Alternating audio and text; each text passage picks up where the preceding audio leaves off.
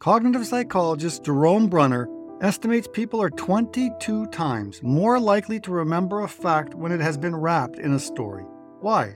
Because stories are memorable. They help us grab the gist of an idea quickly, and they trigger emotion. Decades of research and centuries of wisdom make clear that our brains are wired to remember well-told stories long after the facts grow old. Welcome to Philosopher Insights, the podcast that delivers wisdom in minutes a day that you can put into practice daily and strive to master over a lifetime. The podcast committed to sharing ideas that encourage you to bridge the gap between who you are today and the person you aspire to be in the future. Hi, my name is Herb Lamba, and welcome to my podcast, where I will share practical insights from the world's best authors. Knowledge isn't power. Applied knowledge is. The quest to become the best version of you starts right now. Hi, and welcome to Philosopher Insights. My name's Herb Lamba. Today, we're discussing the sixteen Undeniable Laws of Communication. Apply them and make the most of your message. The author of the book is John Maxwell. The book is published in two thousand twenty-three. I want to share a number of my favorite insights, starting with credibility, conviction, motivational teacher, capture ideas, connect with others, turn the faucet on, the other side of yes, storytelling, and finish it off with put a ten on people's head. So let's kick it off with the introduction. Quote, if your desire is to share any kind of message, you want to be able to make the most of the message. Can you? According to Harvard Business Review, the number one criteria for advancement and promotion for professionals is an ability to communicate effectively. It is also vital to our everyday life. Communication is how we influence others. It's essential to developing and maintaining relationships. It's at the heart of our social activity. Yet at the same time, public speaking, which I define as communicating a message to a group of two or more people, intimidates a lot of people. In one of his routines, stand-up comedian Jerry Seinfeld said, I saw a study that said speaking in front of a crowd is considered the number one fear of the average person. I found that amazing. Number two was death. Death is number two? This means to the average person, if you have to be at a funeral, you would rather be in the casket than doing the eulogy. It doesn't have to be that way. I've written the sixteen Undeniable Laws of Communication to help anyone give a talk to others, just as I work to help people with leadership, teamwork, and personal growth with my other law books. I want to help you with communication with this one. Billionaire businessman and philanthropist Warren Buffett said, quote, the one easy way to become worth fifty percent more than you are now, at least, is to hone your communication skills, both written and verbal. You can have all the brain power in the world, but you have to be able to transmit it, and the transmission is communication, end quote. I was absolutely thrilled to hear about John Maxwell's new book because I firmly believe that effective communication plays an important role in so many aspects of life. This book isn't just for aspiring public speakers addressing large crowds. It teaches you how to communicate well with your team, your family, in business, with your community, or in any situation involving conversations with two or more people. I am delighted to share a selection of my favorite insights from this book. So let's get started. Insight number one, credibility. Quote, if you speak words you do not live, you lack authenticity and your communication will not be successful. Communication doesn't begin with your audience. It begins with you. That's true for everyone who wants to become a good communicator. The relationship we have with ourselves determines the relationships we have with others. If we don't accept who we are, if we are uncomfortable with ourselves, if we don't know our own strengths and weaknesses, if we aren't authentic, then the attempts we make to connect with others will misfire, end quote. You see, when the person delivering the message is someone you can trust, the message itself has more impact. And that trust starts with being honest, not just on the outside, but from within. People have this knack for picking up on whether the message matches the person delivering it. And you don't have to act like you're perfect. This reminds me of a great quote attributed to John Maxwell. He said, if you want to impress people, tell them about your successes. If you want to impact people, tell them about your mistakes. Credibility is the absolute first step on your path to becoming a great communicator. Try your best to be genuine, know yourself, and talk about what you truly understand. When you do that, you're on the right track to connecting with your main audience. Insight number two, the power of conviction. Quote, what do you truly believe in? What value do you hold so dear that it's deep inside your heart and soul? What belief is so strong in you that you would be willing to live your life for it? So important that you would give your life for it? That is a conviction for you. As a good communicator, you should seek to speak on subjects connected to what you deeply believe, to your strongest convictions. Why? Because the stronger you believe it, the more people feel it. Having convictions changes your life. Communicating with conviction changes other people's lives. I have a conviction that has charged me up and driven me to keep communicating into my seventies, and that conviction often causes me to be emotional. I believe when people learn and live good values, they become more valuable to themselves and others. They gain value because they become more confident. They do what's right even when it's difficult, and they develop self-worth. It transforms their lives. From my own journey, let me share something with you. Conviction is a game changer. In my current role, I get to chat with folks every day, and when I dive into these topics that I truly think can supercharge lives, boost mental well-being, and crank up personal awareness, the feedback I get is just incredibly motivating. People will often mention the energy and passion that shines through when I'm talking about these topics. It's all thanks to my unwavering belief in what I am talking about and my deep-rooted desire to help others grow. That's one of the main reasons I started this podcast. I have this deep-rooted belief I can make a difference and that I can help others improve their lives. How strong is your conviction meter reading today? And what can you do to turn up the dial a few notches and really pour some heart and soul into your expertise? Remember, when it comes to being impactful, conviction is a critical ingredient.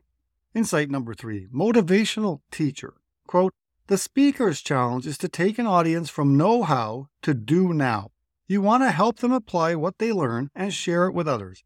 I did not want to be a motivational speaker. Instead, I would become a motivational teacher. I wanted people to do more than feel good. I wanted them to go home feeling informed and inspired enough to take action to improve their lives. I still want them to do that now. Not only that, but I want them to share what they've learned with others so that they apply and multiply what I've given them. If I could describe possibilities to people that will expand their ability and capacity, give them a clear path towards these possibilities, help them believe in themselves, and inspire them to act, I can genuinely help them. And that's what communication is all about." End quote. The core challenge for any speaker isn't just about imparting knowledge. It's about facilitating a transformation from knowing to doing. It's about lighting that spark within your audience that compels them to take tangible actions. Many speakers aim to be motivational, and there's certainly value in that. But there's a distinctive power in being a motivational teacher. It's about equipping your listeners with practical tools and insights that empower them to make real changes in their own lives. Your aim as a speaker should be to motivate people to put their newly acquired knowledge into practice after they hear you talk, not just walk away with a fleeting feeling of well-being. Insight number four, capture ideas. Quote, "Most speakers write a message and spend hours, days, or weeks searching for ideas, quotes, stories, and anecdotes to include. They think, 'I read that somewhere.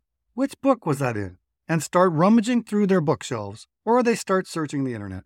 When I sit down to write a message, I spend mere minutes gathering top-notch material. How is that possible? I've been looking for material for almost sixty years, and I have captured the best and filed it where I can put my hands on it literally in seconds. When I am reading a book, if I find a quote I like, I stop right then and mark it on the page in brackets. And I ask myself, what subject should that be filed under? When I know that answer, I write the word next to the passage. Then I flip to the inside cover of the book and write the page number where I saw the quote and the subject." End quote. You know those times when you find an insight and wonder, why didn't I think of that? Well, that is how I felt after reading this simple idea. I don't believe this idea only benefits aspiring speakers, but offers up a great way to recall and integrate new ideas into your own life. This is one way to go about it if you want to lead a life that is dedicated to improving the lives of others. You want life-changing ideas at your fingertips, and using this simple strategy makes it possible. Insight number five, connecting with others. Quote, "The law of connecting is by far the most important idea in this book. Why? Because communication is all about others. Too many speakers put all their emphasis on content. They believe content has more value than connection. That's not true. While both content and connection are important, good communicators know connection is more important than content. When you listen to someone talk to others, you know immediately what they value, themselves, their content, or their audience. People who focus on themselves seek to gain attention. Speakers who focus on content give out information. Communicators who focus on others make a connection. Until you connect with people, there will be a barrier between you and them. No matter how good your content is, people will not receive it as well as they would if you connected first. Without connection, they may be interested, but they won't be inspired." End quote. You know, with our increased reliance on virtual communication, the art of connecting has taken on an even greater significance. It's all too easy for folks to get sidetracked, lose focus, or simply zone out during those video calls. It's almost like your audience turns into passive observers, just staring through a window at you, disengaged. These days, mastering the skill of holding their attention and forging that meaningful connection is paramount. Maxwell shares the keys to connecting with others. First, realize you are not the main attraction. Then, make your first impression your best impression. Be intentional in seeking to understand their world. Be personal and develop charisma. These are from the chapter on the law of connection. Although I think these points are self-explanatory, please consider reading the book for greater depth on these keys to connecting with other people. Insight number six, turn the faucet on. Quote, "When you are asked to speak, what is your reaction? Excitement? Fear? Nerves? If you can turn on your sense of anticipation, believing that you can do a good job and then you can help people, it will start you on a great track because anticipation is a key to self-discipline. If you procrastinate, it may be because you do not anticipate that something positive will happen. But if you anticipate that the speech you are going to prepare will make a positive difference for people, you'll hardly be able to wait to get started preparing it. That's the way I always feel. Every day I spend time preparing messages or writing books. Every day. I am usually up at five thirty a.m. at my desk working on them. If I'm traveling, I write whenever I can, wherever I am. My anticipation faucet is always in the on position. I'm excited to get up and prepare because I believe what I write and say will make a positive difference in people's lives. Don't wait for an opportunity to start getting ready. Get ready and then find an opportunity." Ever had that mix of feelings when you're asked to speak? It's like a roller coaster of emotions runs through you. Excitement, fear, and a dose of nerve. Well, you're not alone. Let me explain. If you can flip that switch in your mind to anticipation, it's like magic. Believing that you've got what it takes to deliver a great speech and truly help people is the starting point for something special. Anticipation is like the secret sauce of self-discipline.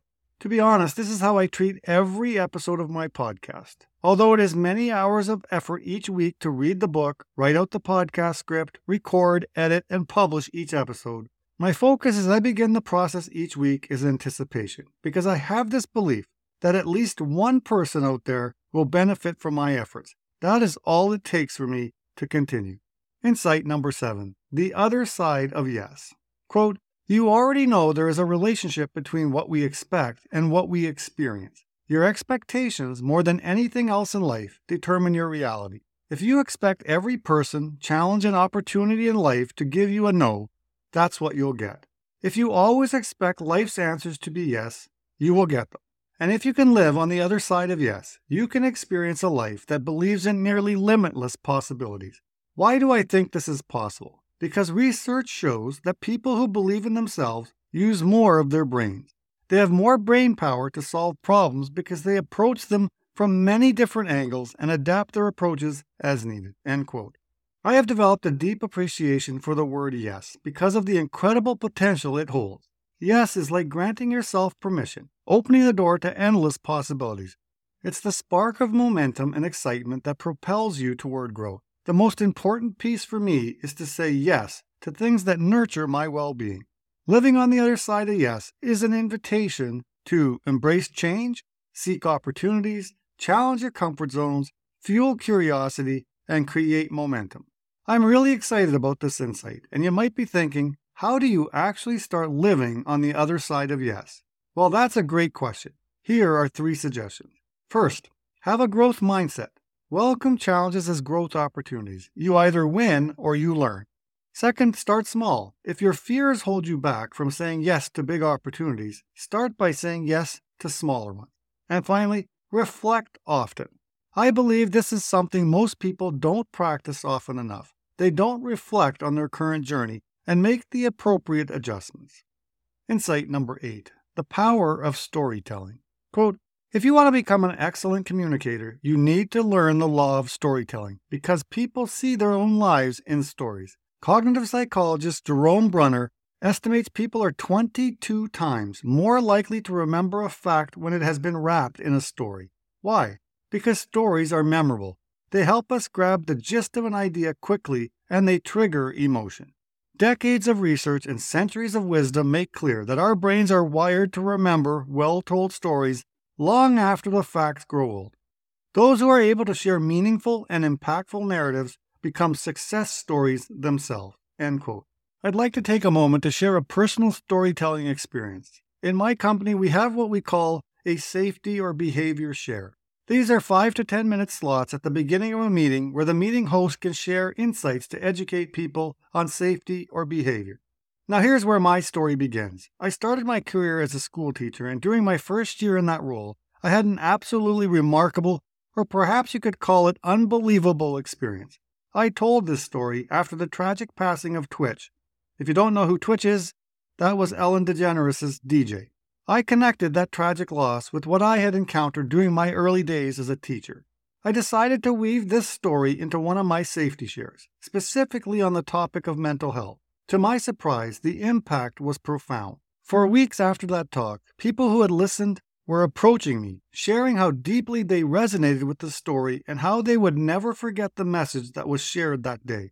It was a powerful reminder of the lasting influence of storytelling. I plan to share this story on my podcast very soon. It is very difficult to tell, but I believe drives home a very important message. Insight number nine, put a ten on people's head. Quote, perhaps the most effective action I take in valuing people is to put a ten on everyone's head. By that I mean I assume every person is a ten out of ten when I meet them. Why? Because everyone deserves a good start. When I walk out on stage and look at the crowd, I see a sea of tens. I choose to expect the best of people. I believe every person is worth helping, can apply my message, and will benefit from doing it. End quote. This is from the chapter on the law of adding value to people. It's interesting that when we meet people for the first time, we have a tendency to judge them. We might think about what they're good at and what they're not so good at. The tricky part is that once we've made up our minds about them, we usually stick to those judgments, even if they're not entirely fair. And that's where we might go wrong because we could miss out on getting to know some really talented people. So here's a novel idea. Why not start by assuming everyone is a ten?